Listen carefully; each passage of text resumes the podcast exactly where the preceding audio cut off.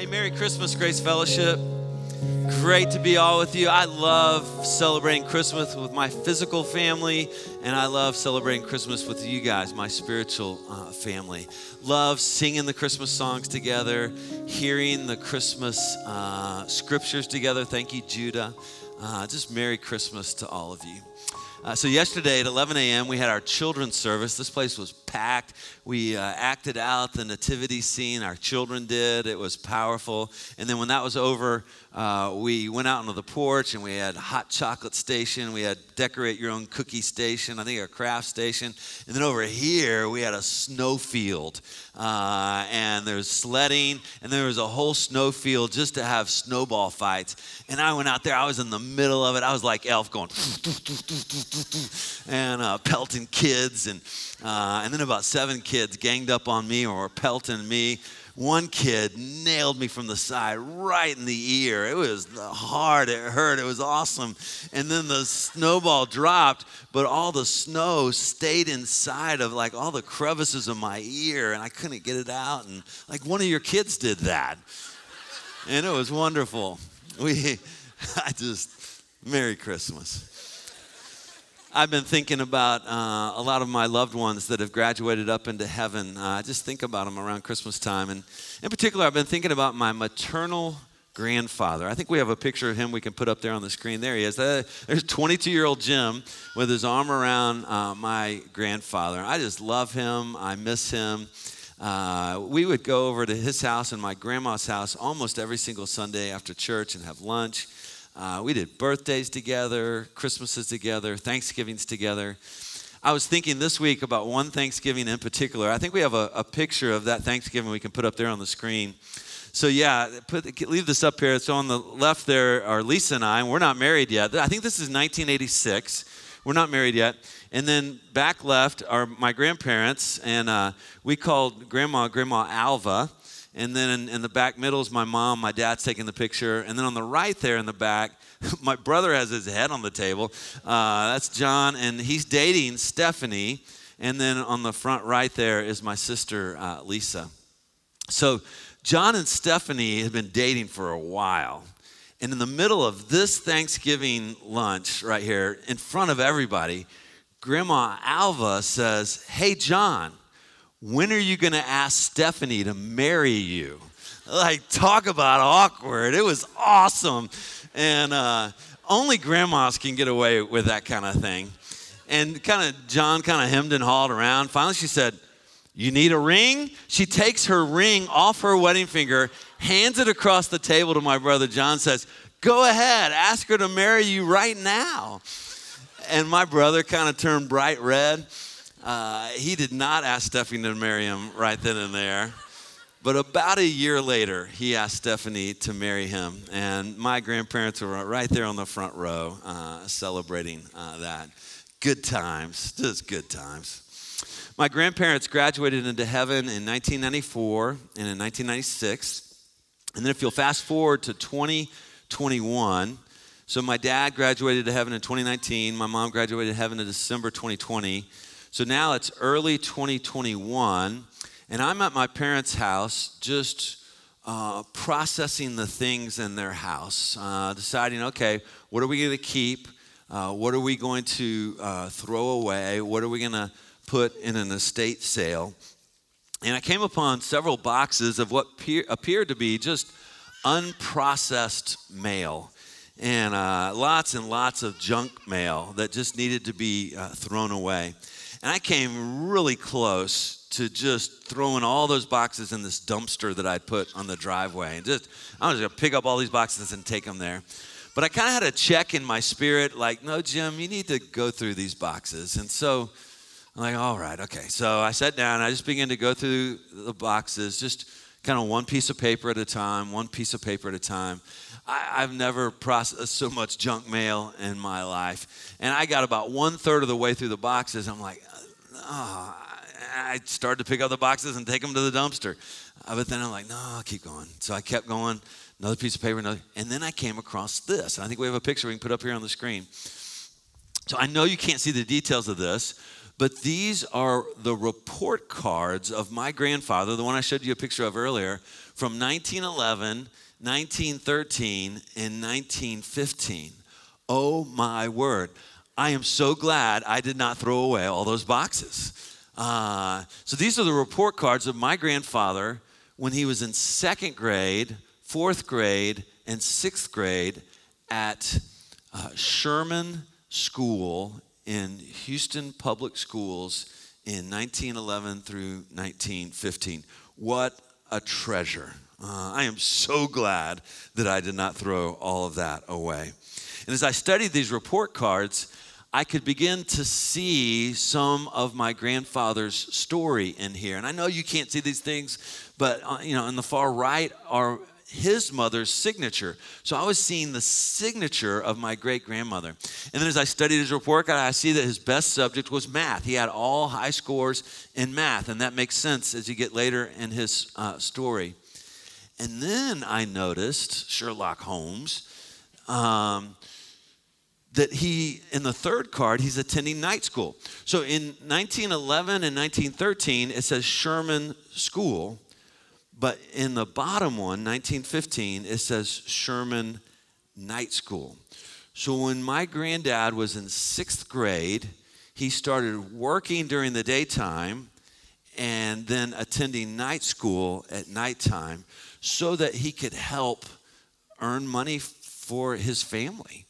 Uh, and by the time he is in eighth grade, or by the time he's 14, he's no longer in school at all. Uh, and he's working full time all day long.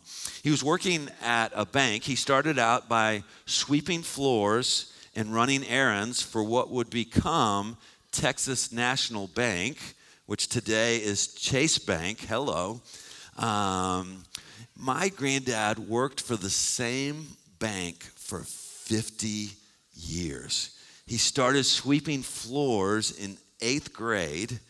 By the time he was 20 years old, they made him a bank teller, math. And by the time he's in his 40s, they made him comptroller of the bank with only an eighth grade uh, education. And I almost threw away those boxes uh, with his report cards in it.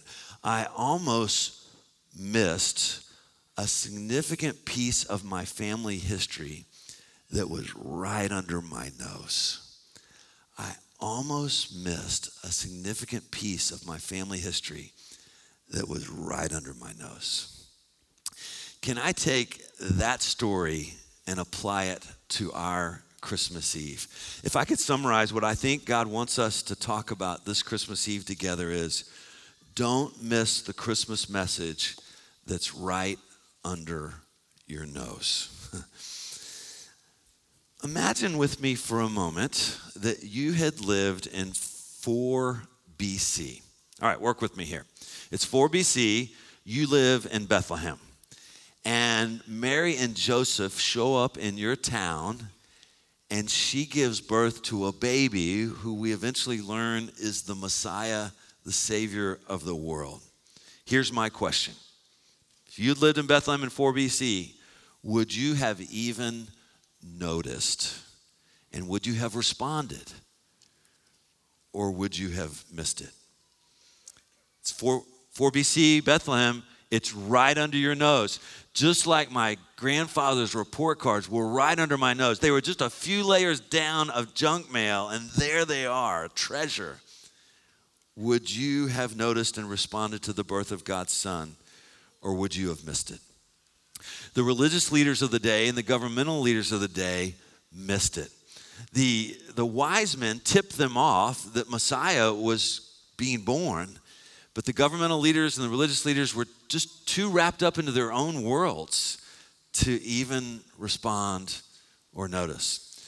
But the wise men noticed, the Magi. Matter of fact, they traveled hundreds of miles on camel until they found the Messiah.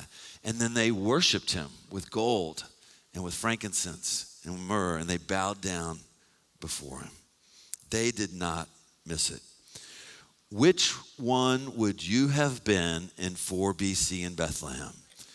The wise men who saw him and responded and worshiped, or the governmental leaders and the religious leaders who were so wrapped up into their own world they didn't even notice. Now, this question becomes less theoretical when I pose it this way Will you, will I be ready for Christ's second coming? At Christmas time, we celebrate the first coming of Jesus Christ.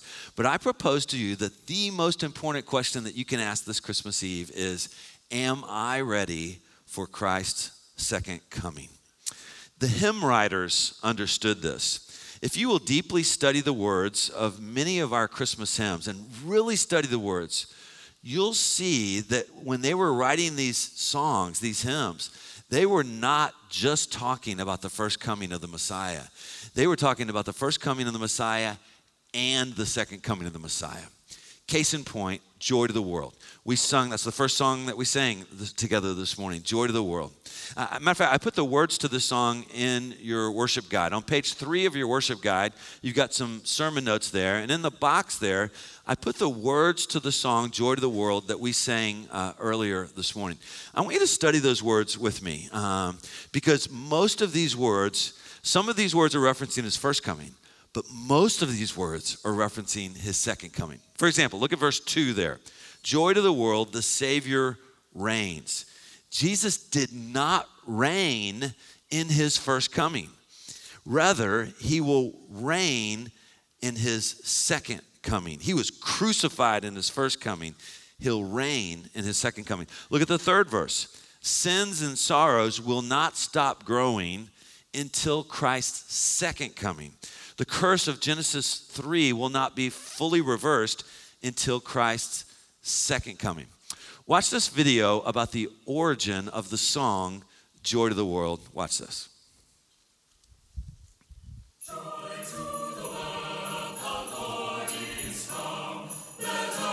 While most Christmas carols focus on the story of the Nativity in the past, one well known hymn encourages Christians to look forward to the future. There is one Christmas carol that is unlike all others. That song, Joy to the World, is not about the first coming of Jesus. That hymn is about the second coming of Jesus. Joy to the World was originally part of a book of poems written by the great English hymn writer Isaac Watts in 1719. Based on the 98th Psalm, the poem was never intended to be a Christmas song, or any kind of song for that matter, and Watts never knew that he had just written one of his most famous hymns. A century later, a Boston music teacher named Lowell Mason discovered the poem and set it to music. Because it was released at Christmas time, it quickly became a holiday favorite and went on to become the most published Christmas carol in America. Joy to the world. The Lord has come. Let earth receive her King.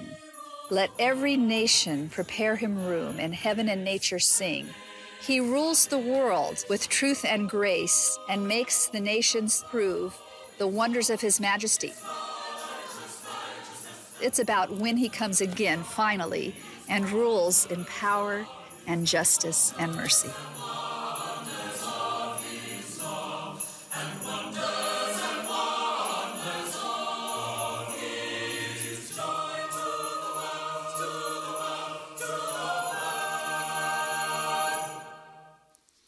Isn't that interesting? Hey, I think you sing the song way better than they did. hey, not only do the hymn writers put a strong emphasis on Christ's second coming at Christmas, but so do the Old Testament prophets who many of our Christmas scriptures come from. Many of the Old Testament scriptures that foretell the coming of the Messiah talk not just about his first coming, but also about his second coming. So let's look at a couple of those Old Testament scriptures together. I put these in your notes. The first one I want you to look at is Micah chapter 5. It's right there in your notes in your worship guide.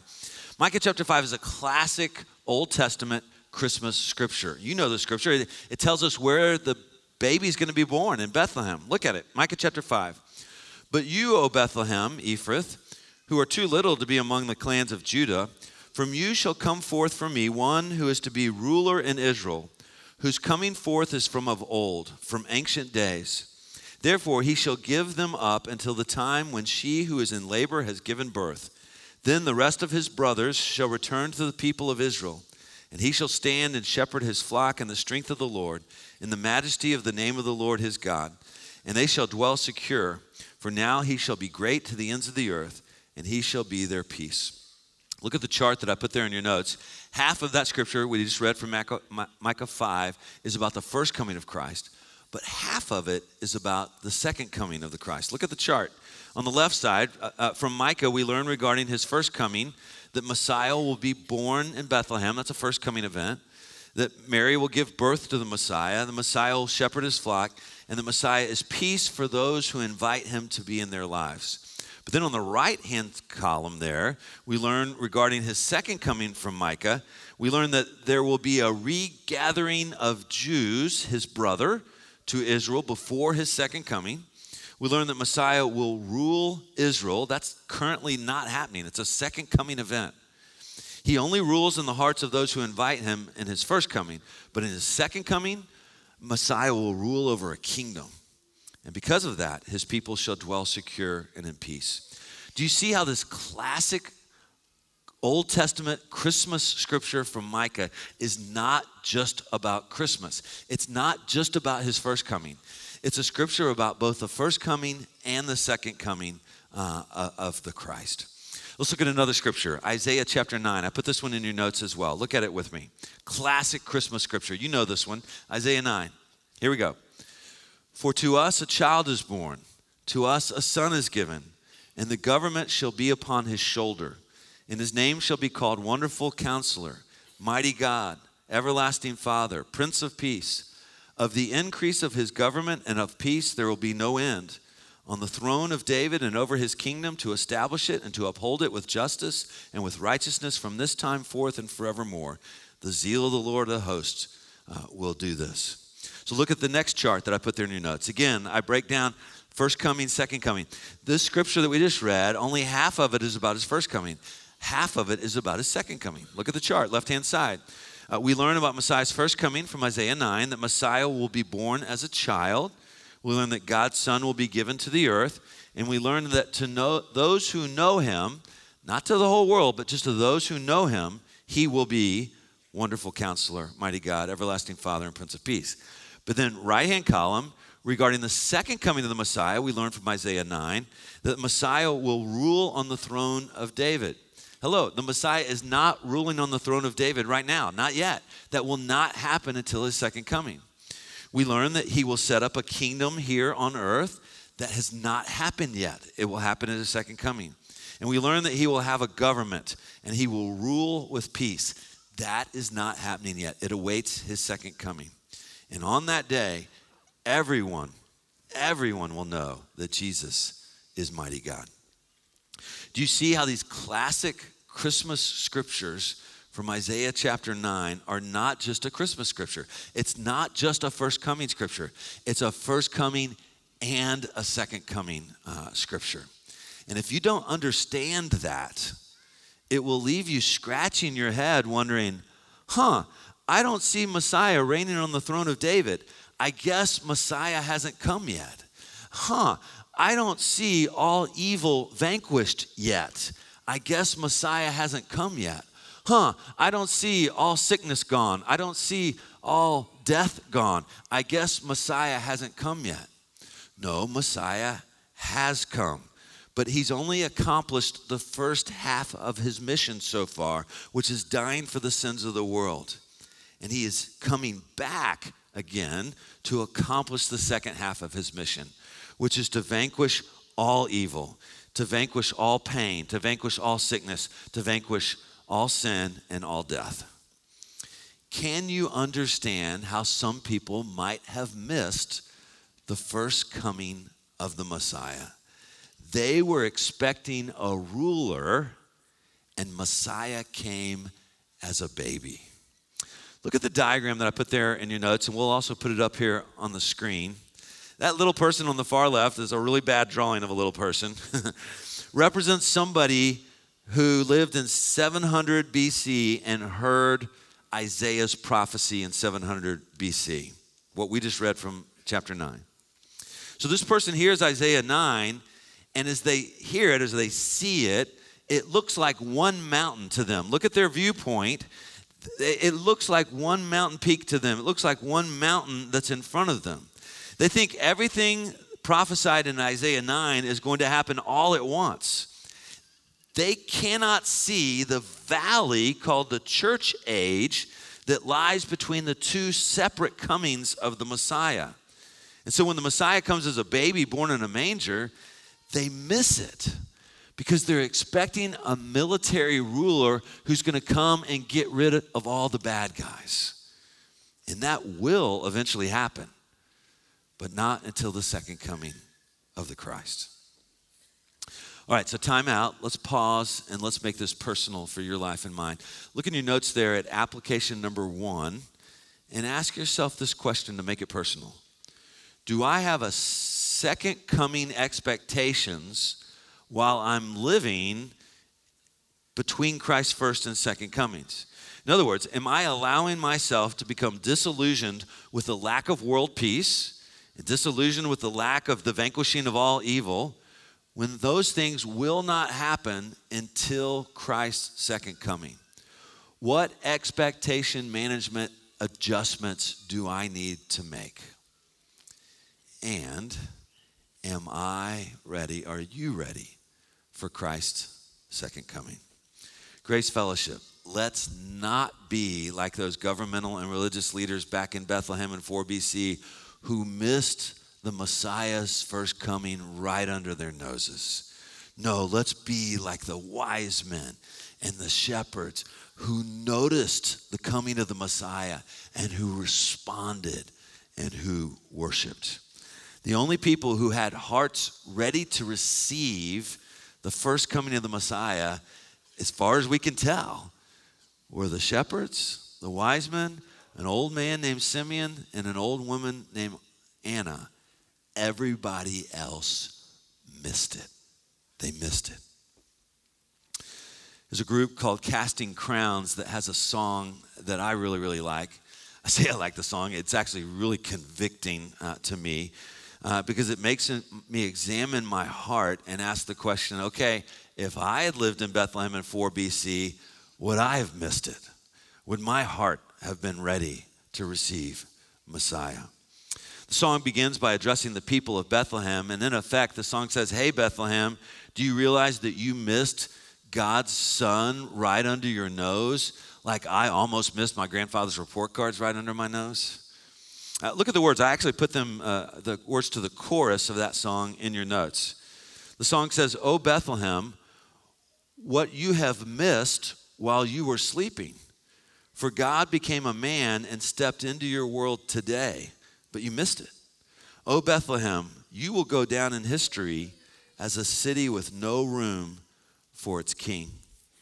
As the song goes along, I find myself kind of joining in and condemning Bethlehem. I'm like, yeah, Bethlehem, you missed it. You missed God's son, you bunch of losers. but then the song shifts, and all of a sudden, the song puts its spotlight on me and us and ask, Are we ready for Christ's second coming?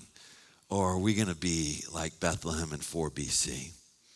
And so I invite all of us, starting with me, to ask this question this Christmas Eve Am I ready for the second coming of Jesus, the Messiah?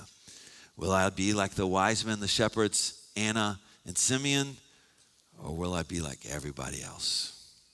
Watch this video of the song while you were sleeping heads up, there's a, about a 10 second crucifixion scene in here. And so I'll let you decide whether to cover the eyes of your child or not. It's about 10 seconds crucifixion. And then one more disclaimer uh, there's a shot of the White House in this video. I just want to be clear that neither myself nor this video is making any kind of statement about a specific presidential administration. Uh, rather, the White House in this picture represents America and the seat of power, whoever it is, when Christ returns. Watch this.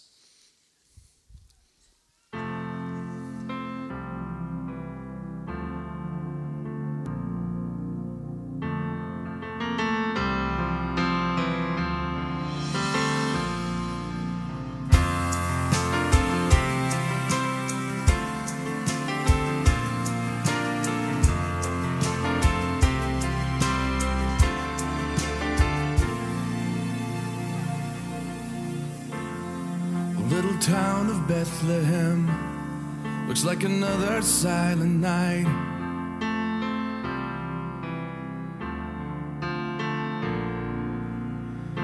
Above your deep and dreamless sleep, a giant star lights up the sky.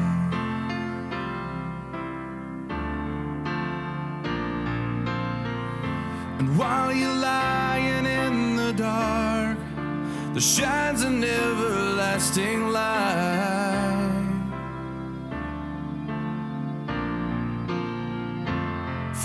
King has left his throne and is sleeping in a manger tonight. Tonight. Oh, Bethlehem, what you have missed while you were sleeping. Where God became a man and stepped into your world today. Oh, Bethlehem, you will go history as a city with no room for its king while you were sleeping. While you were sleeping.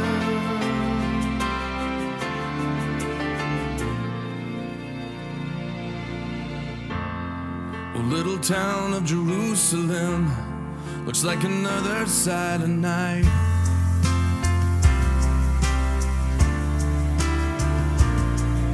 The Father gave His only Son, the way, the truth, the life had come, but there was no room for Him in the world He came to save. Jerusalem, what you have missed while you were sleeping. The Savior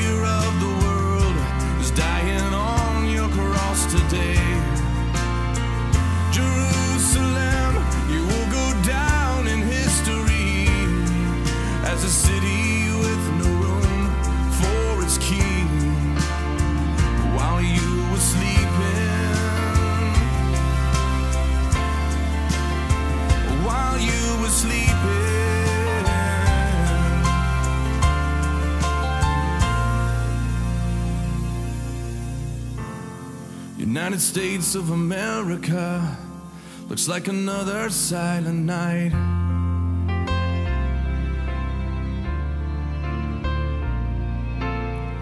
As we're sung to sleep by philosophies that save the trees and kill the children.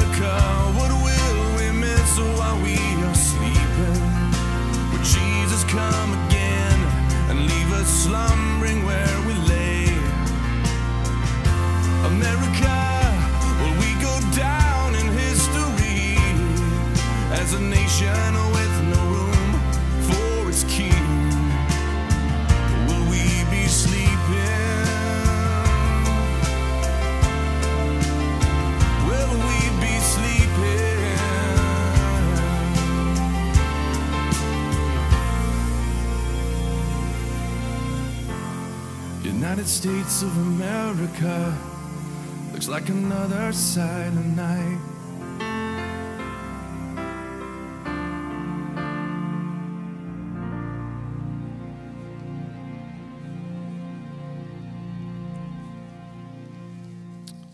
Wow, Grace Fellowship, will we be ready when Christ returns the second time? Or will we be like the people in Bethlehem? Which begs the question are we informed about his second coming?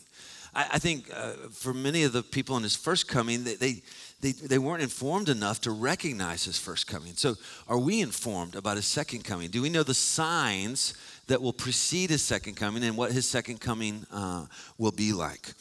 Uh, we did six entire messages on this a few years back in a sermon series we called End Times when we studied in detail, in depth, Matthew chapter 24 and chapter 25. And so if you want to go deep in those messages, like six entire messages on it, uh, you can go to our YouTube page and there'll be some of the very first sermons you'll find there at the top. We're in the process of switching all our messages from Vimeo to YouTube. And so those messages were just placed on YouTube, so they should be kind of at the top. So if you go to YouTube, do a search for Grace Fellowship Church, Katy, Texas, then some of the first sermons that you'll see uh, will be that. Um, let me give you the cliff notes of six entire sermons. So here we go in your notes. I put a timeline, Eschatology 101. Here it is. You and I are currently in a time period after Christ's first coming. Uh, we're in a time period called the church age. And preceding Christ's return, there'll be wars, there'll be earthquakes, there'll be a regathering of Jews in Israel. I think that's actually already happened. There will be false messiahs. And then this is where different believers interpret the scriptures differently. So we can debate about the exact order of things, but regardless of the exact order, there, at some point there's going to be a rapture of believers there's going to be a seven year tribulation period that's going to be horrible, as described in Revelation 6 through 19. And at the climax of that will be Armageddon, a war called Armageddon. And at the climax of that war, Christ will return in a glorious appearing with his church. Um, and he will set up a kingdom of peace on earth and goodwill uh, toward people. All right, that's the whole Christmas Eve message right there. A bunch of people missed the first coming of Jesus the Messiah. Let's n- not be like that. Let's be ready, Grace Fellowship, for his second coming. Come on. All right, let's make it personal. Look in your notes at the section that says, uh, My application this Christmas.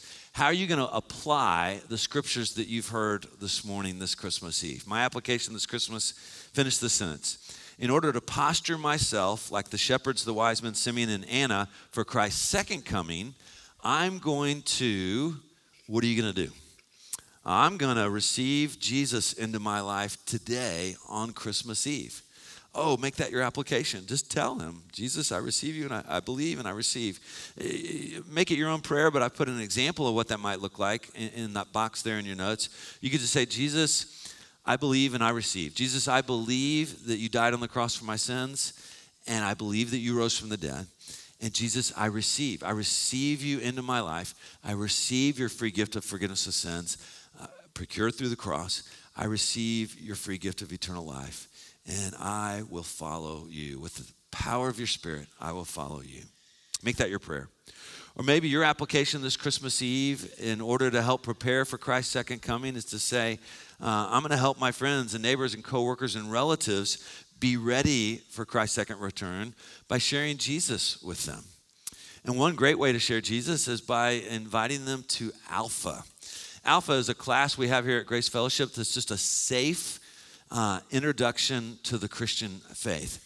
Uh, watch this video where Brent shares his story uh, of finding God in Alpha. Watch this. My name is Brent Miller. Um, I have been coming to Grace for 11 years, um, but I can tell you that most of my life has been spent as a non believer. My wife, bless her heart, has been a Christian her whole life, and she prayed over and over for years that I would see the light and make it you know, make a change in my life, but it never worked. It just didn't take. Um, but she would make me go to church with her, and reluctantly I would go. Uh, I would do every, make every effort not to go, which includes um, turning off her alarm clock while she was asleep so that she wouldn't wake up and drag me to church over years of coming here, I guess it started to rub off on me, and I would see people standing with their hands in the air, and I was like, I'd love to be one of those people because I'm miserable, but they are so happy. Why are they so happy? One Sunday, somebody brought up uh, the Alpha course and just talked a little bit about it. It was an introduction to the Christian faith. And I said, yeah, maybe that's something I ought to go to. Something that was brought up one of the first meetings was a, a concept to me that was brand new, was a personal relationship with Jesus Christ. Nobody had ever even mentioned that to me before. But I went through the first Alpha course and I really answered a lot of questions, but I really wasn't there yet. I still just, it's hard to give up control. The second time I went through Alpha, um, I just get little bits and pieces of information, little things that people would say in small group, and it just, that evidence, that case for Christ built. I just felt something overcome me. And I got up and went up to the altar and prayed and said, you know, please, Lord, I know you died for me. I know you love me. You know, I want to be a better person. I want to be what you want me to be. I don't feel, you know, alone. Um, you know, I was, you know, diagnosed with cancer. Stage four, which is the worst. The cancer is horrible, but it would be a lot worse to go through it alone. And I'm not talking about family. I'm talking about going through it without knowing that Jesus loves me, that someone loves me and cares about me, and that there is a better future. I mean, that gives me a lot of peace. Um, and I just couldn't imagine going through it alone um, without knowing that love and that, I, know that Jesus has for me. I don't think I would have would be where I am now if I had we hadn't started coming to grace and I had gone through the Alpha course.